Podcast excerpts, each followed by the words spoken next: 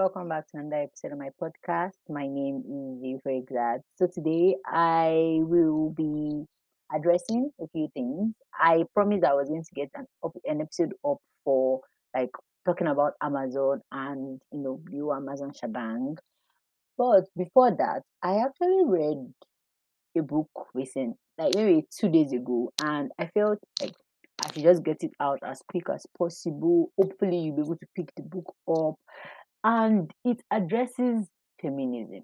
Honestly, I feel like the title of this episode should just be whitewashed feminism and how feminism is not, you know, whole and total and you know complete. It is very I don't. I don't know. I, don't know how I'm going to put it. It is very diluted and very sieved. We, it- we only like we, we don't see we don't like remember people that are left behind. People that feminism have left behind. And recently, I read Hood Feminism by Mikki Kendall, and honestly, I've never heard of this author before. Like this was my first. I just like I happened to come across the book. Like it just like I'm like first time that Goodreads will recommend me something good. Like honestly, I just happened to come across this book on Goodreads and I was like, okay, I'm going to check this book out because I've been trying to consume a lot more non-fiction, you know, books. Um anyways, so um I said the title what I even say the title of this book again is uh it is titled Hood Feminism Notes from the Women That the Movement Forgot by Mikki Kendall. I actually read a few of her interviews on The Guardian and um, I think there was one other paper that she was on, Esquire or something. And I was like, I, I, I just fell in love with her, honestly. and I could not just stop thinking about how the book, well, after reading it, reminded me of Feminism Interrupted um is also feminism and interrupted disrupting power by lola olufemi. I, I was not able to like get the book but i was able to get a few like pages of the pdf on like the publish from the publisher's website and i hoping to get some you know when i when i'm done when like especially when the covid goes down or i'm going to just order it on amazon one of the two. Um so let's just title this episode whitewashed feminism hood hood feminism the strong black woman stereotype and white fragility. If you have not listened to my episode where i spoke in detail about um white fragility uh I, I can't even remember who read the book, but I, I spoke about it in detail and how I thought was just like a way for white women to feel justified or to feel like I don't know, maybe she was trying to make us sympathize or something like I, I just don't get it. Like with right now, this is not the like this is not the time for the white savior stereotype. We're not looking for that right now. Anyways, that's that's like just go and listen to that episode and let me know what you think. So in this book, she like goes in. Like when I mean somebody goes in, she goes in in. She's like all for him let, let's just start with um the introduction you know she just introduced herself a bit her life and mm, how she you know as uh, kind of like family dynamic the person she was married to before and how she you know to, to use that and she told us you know about the things and how uh, economic and racial um divide caused a lot of you know sort of it was very disadvantage uh it was a disadvantage to her and things like that even though she's sort of light skinned and you know she talked about colorism and all sorts of things. And i feel like we should just go at this book chapter by chapter and sort of see what we're talking about. Now the first chapter she called it um solidarity is still for white women. And it just reminds me of reminds me of when I was talking about um I was I was talking about something with a friend a few friends of mine and a few of my friends, a few a few of my friends. And I was just talking about how what feminism itself comes from a place of privilege. Like I when I said it, people were like, what do you mean? What are you talking about? Like feminism is trying to like make everybody equal and things like that. And I'm like, when you look at the root of it, feminism comes from like well the most of the feminism we know or like the whitewash um, feminism it comes from a place of privilege. Like you would only um be able to earn equal pay with men if you actually have a job or like i'm i feel like i'm just going to like keep um it's going to keep compounding but let me just let me just you know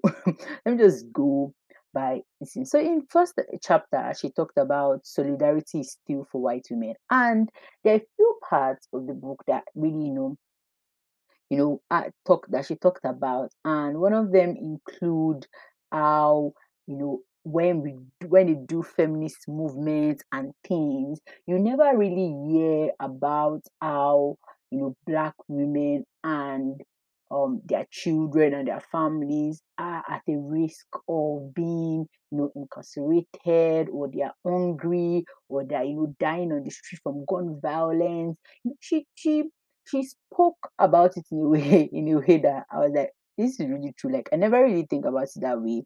She also talked about, you know, um um, you know, this abortion rights and pregnant. She goes like she goes into it. And said, um, one of the things I just remember um, uh, vividly was no woman has to be respectable to be valuable. Like just because she, she um the people believe that oh that if something happens to a sex worker or if, if a sex worker claims that she was raped, then uh you know are like I feel like I should just mention trigger warnings for this episode because um anyways back to show like um one of the things I'm like okay so if a sex worker reports with that she was raped or he was raped one of the as in one of the things that you hear is how why is she getting rich? You know, sex that, that, that's not really like you know, people will find an excuse to make a job this sort of um undignified. And I'm like, this line just speaks volumes, and no man has to be respectable to be valuable. Just just just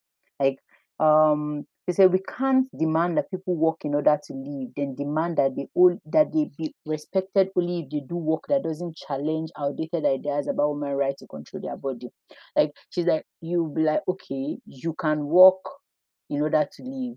Then at the same time, you have this sort of double standard and this uh, this you know disconnect where you're like, okay, you can work to live. However, your life is not valuable enough if you are not doing the type of job that fits into our standards. So at the end of the day, where do we stand? At the end of the day, what exactly is this feminism that we are all you know carrying on our head and shouting about and she goes on to be like okay she also talks about you know the the sort of strong black woman trope where she talk about she said the myth of the strong black woman has made it so that white women can tell themselves that it is okay to expect us to wait to be equal with them because they need it more the fact that black women are supposedly tougher than white men means that we are built to face abuse, ignorance, and that our need for care or concern is less pressing.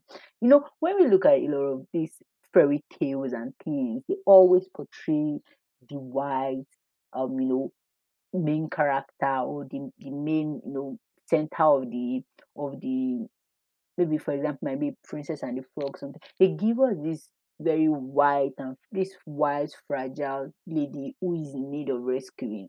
Then look fortunately for her she would have a strong black woman behind her who is guiding her and helping her adding some you know sarcastic and you know stereotypical um words or kind of like attitude to the whole movie. And i'm like this this line just you know it just brings it out for me. And he, he also talked about different sort of like um when people are called out in their companies about um okay she used Hugo Schwyzer I, don't know if I'm pronouncing that right the man whose predatory abusive behavior sparked conversation about the solidarity in feminism so now for example it, you know, black women came out and come out and they'll be like, ah, that this so- so- so person sexually abused me. This, this, this.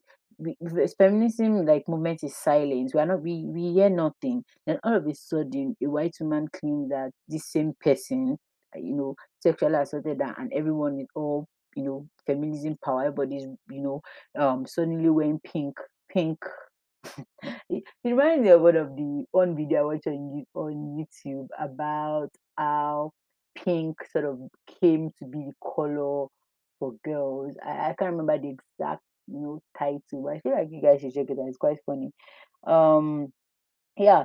So you know, it's just it's, it also it also makes us think about the current presidency and how you know we have Trump, a guy who before he was you know elected into office, you know made jokes about grabbing women by the pussies, and yet the same women like if you look at it, sixty percent white women. Like I, I think like the majority of the of the um of the voters. This, okay, let me just read what she have here. She said many white feminist pundits um were shocked in 2016 when Trump was elected, and it became clear that despite his abomin- abominable record on human issue on women issues, race, class, gender, and education, the majority of white women voters voted for a man who promised to mistreat them. One who made jokes about grabbing their pussies because he was certain his fame could sway them into accepting atrocious behavior. Like when I think about all the things Trump said, like we're in 2020, we we we, know how Trump handled the whole um, COVID 19 situation. We know how he handled it, and when you look at it, like at the end of the day, this feminism, like, like that's it, like that's what I just called it. Like feminism is for white people. Like until everyone have equal footing. Like you cannot make you cannot say feminism issue is different from racial issues. Like there's no way it is different. It has to be inculcated. But if you begin begin to think of it as different, then you leave out a whole group of people who have been ostracized because of their race. And you know, this old Trump thing is an example of that. is, an example of that. And, and is it is not just like and like women, like majority of the white women voters, 53% they voted for a man who from who was grabbing people by the pussy. Like, you know. Then she also talked about allyship and you know, um, you know, allyship both in race and in feminism. And one of the things she talked about was how how important it is to not just be an ally, but also to be, I, I can't remember, an accomplice. That, like, if you are an accomplice, being an ally just, oh, yeah, an ally, you can you can do your things from a safe distance. But if you're an accomplice, we are in this same shoe together, we are in it together. We are, you know, you if you offend one of us, you offend the both of us. If you get caught, I get caught. Like, it, it's just a sort of, you know, this sort of bond that should be formed. Like I, I, always say, I'm tired of hearing the word. Uh, like I'm just tired of hearing the word uh, ally. Like everyone is an ally right now. Like, and I'm stressed. I'm like, I, I, I don't need your ally. The type of allyship you're, you're trying to to oppress on me is not what I'm looking for. And she used one of um, she used the writer Gil Simon as an example of a good ally. You have, you know, there was this lady, I can't remember her name. Like she too, she liked to wear that pink too. But like um she went into office. I can't remember her name. Like she went into office and everybody on her cabinet was a man. Like now I'm not saying that those men were not, you know, um were not um qualified to be there. But I just feel like you there's no way you would tell me that of in all the positions, let's just say in all 50 positions, a like all of them have to be occupied by men. Like you're telling there are no females, there are no women who are better qualified than them. Like that I'm not gonna believe. But yeah, so if you're an ally, you know, you know what you should be doing. Then she moved on to ah, this episode is gonna be long. But anyways, she moved on to gun violence and how suddenly, you know, when it comes to like gun violence, you are like fem- feminists are silent. Like I don't understand this sort of like bipartisan kind of situation where you claim to be feminist and you're trying to find equal footing and mothers in that sphere are losing their sons. Well, since it's whitewashed, then those mothers are not in that sphere anymore, right? But anyways, let's just assume in a perfect world where feminism is in total and everyone is equal and you have this group of women in that sphere that are you know losing their sons their daughters to gun violence in schools, at home, at Walmart, you know, but like you know, they're in the freaking store buying toy guns and they're losing their sons and daughters to gun violence. And yet they're, you know, their feminist um friends and feminist allies are not stepping up and stepping out and you know shouting. But then if you're an accomplice, you will feel the pain that others are feeling. But since you're an ally, like you have nothing to lose but gain. So yeah, that, that's not really that's not really important. Then again, I was I was like talking about this with uh, my aunt, and I was like, when you look at this whole sort of gun violence thing, like you rarely hear about gun violence in like a prep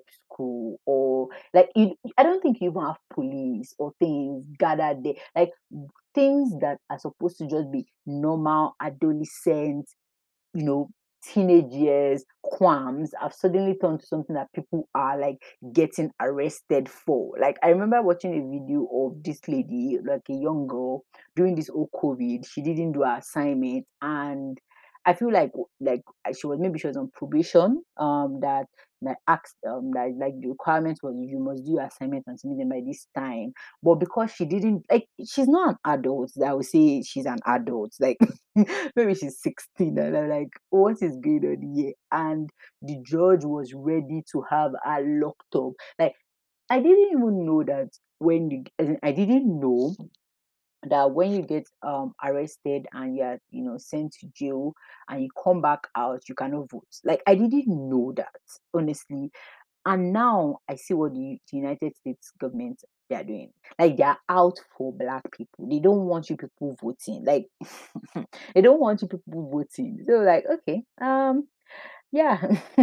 There's no way like i I keep saying i say if you have more police in an area like if you have like maybe you have this kind of like small community and you have like huge police presence there's no way crime will not increase. Crime will increase because they keep arresting people. It's the same way donald trump was like stop the testing and there'll be no covid.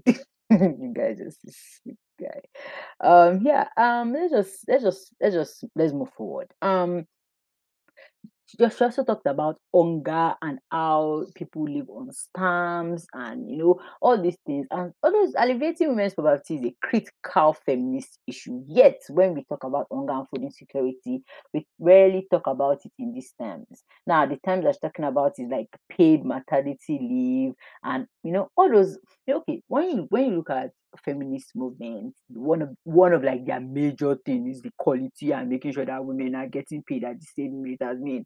Then they also go forward and be like, okay, maternity leave, we get that. But if you are not working a job where you can get maternity leave, you live on, you know, your your shift at uh you you are doing three or five jobs at the same time because you, you have to keep a roof over your head. You know, uh, uh, people really think about all these things. Like they're just so centered on. That's what I said. Like I said before, feminism comes from a place of privilege. You are privileged enough to work in a job where you are actually like you are, you are going to work and you're getting paid. Like that's even like the first thing. You know, that's like the first thing. You're going to work and you're getting paid. So like there's there's some sort of privilege that you have there.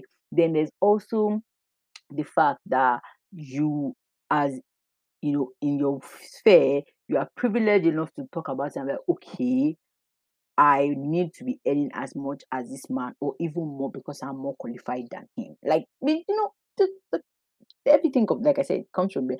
Let's say that hunger has a lifelong impact, shaping not only someone's relationship with food, but also their health and the health of their community. Like there are people always forget that black people also suffer from like, you know, they also suffer from like uh what they call it, uh eating disorders and the like.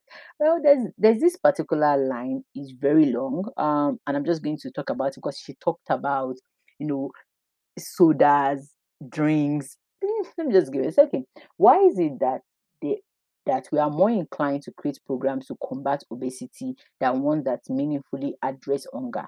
Proponents of things like soda tax hold their plans up proudly, but never talk about why soda is such a staple in homes when food security is a problem.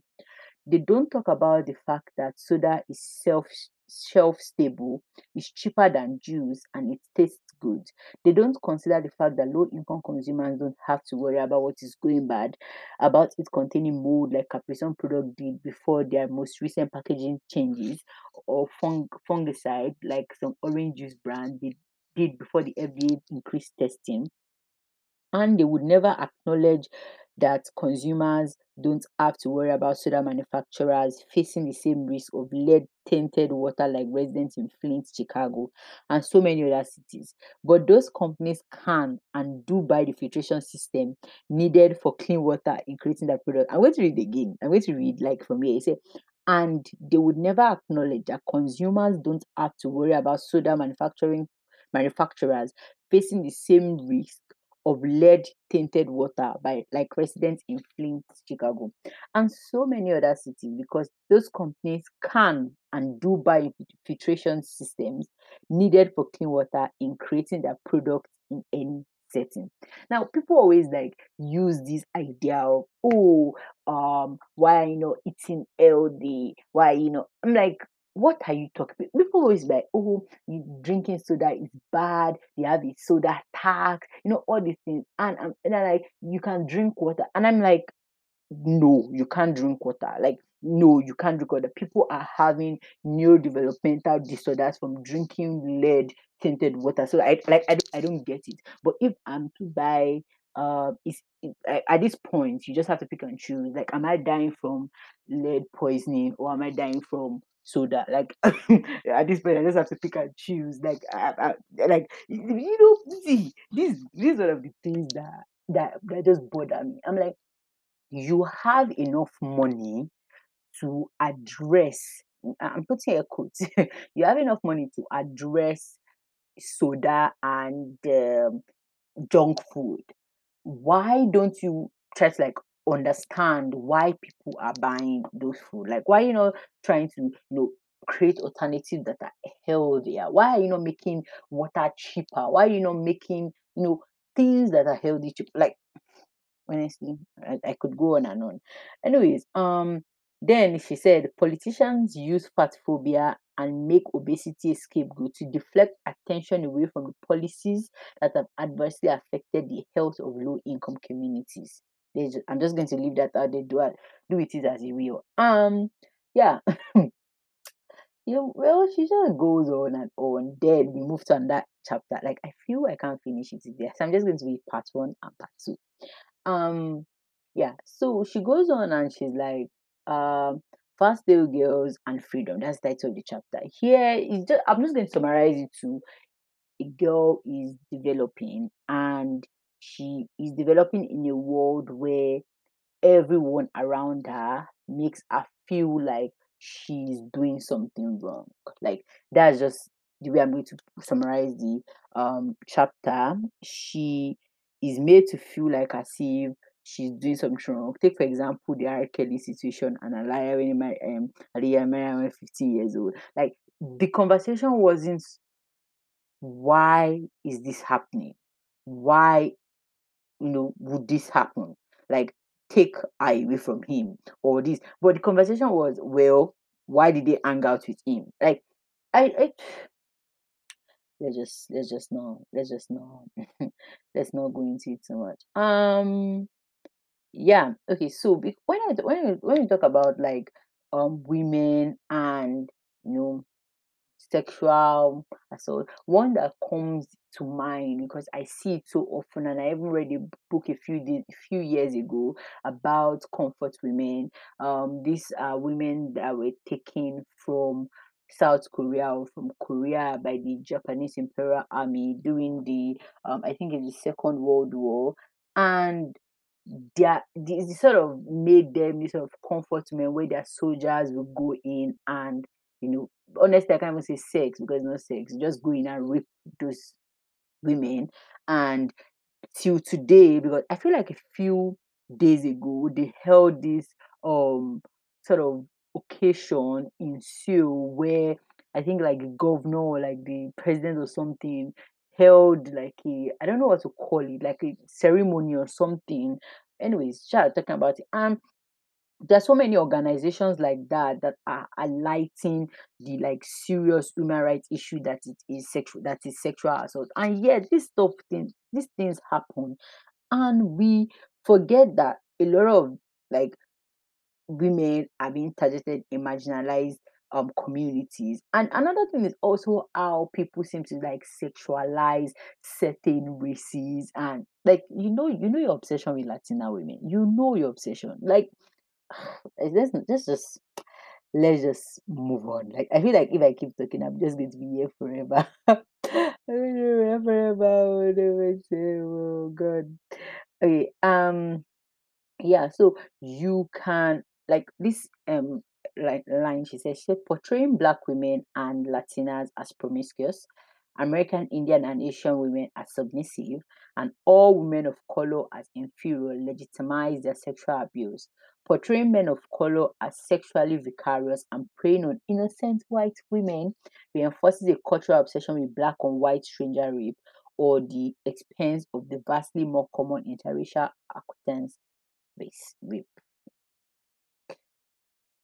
My God, like I, I, you know, when when I when I talk about when I talk about the rape culture and how you know sexualized a lot of races have become, you know, some races, you know, th- th- that there's this. I, I feel like I feel like I'm going on and on, but I when you look at it, okay, when you look at it, there is this obsession with people wanting to have, you know, you know, younger or like mixed race children, and everything is just everything is just messed up. Honestly, like people need to just wake the fuck up. Like I'm, I'm, str- I'm tired. I'm tired. It's okay. It's a rape culture, a system that positions some bodies as deserving to be attacked, hinges on ignoring the mistreatment, mistreatment of marginalized women, whether they are in the inner city, on the reservation, a migrant worker, or are incarcerated, because their bodies are seen as available and often disposable. Sexual violence is tact- tactically normalized, even as people decry its impact on those with more privilege. Rape culture doesn't happen in a vacuum. It is built consciously and unconsciously by societal norms. It requires everyone else to buy into respectability as safety, then immediately position every step away from the standard as culpability for being violated. Rape culture is normalized and ratified not only by patriarchal notions of ownership and disposability, but also by attempts to combat it by buying into the framing that the patriarchy creates.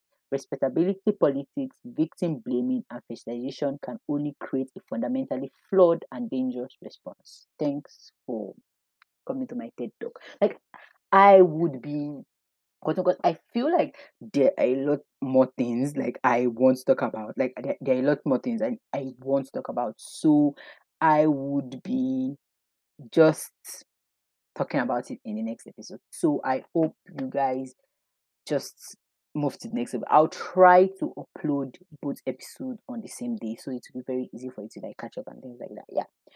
So yes. See you next time guys. Bye.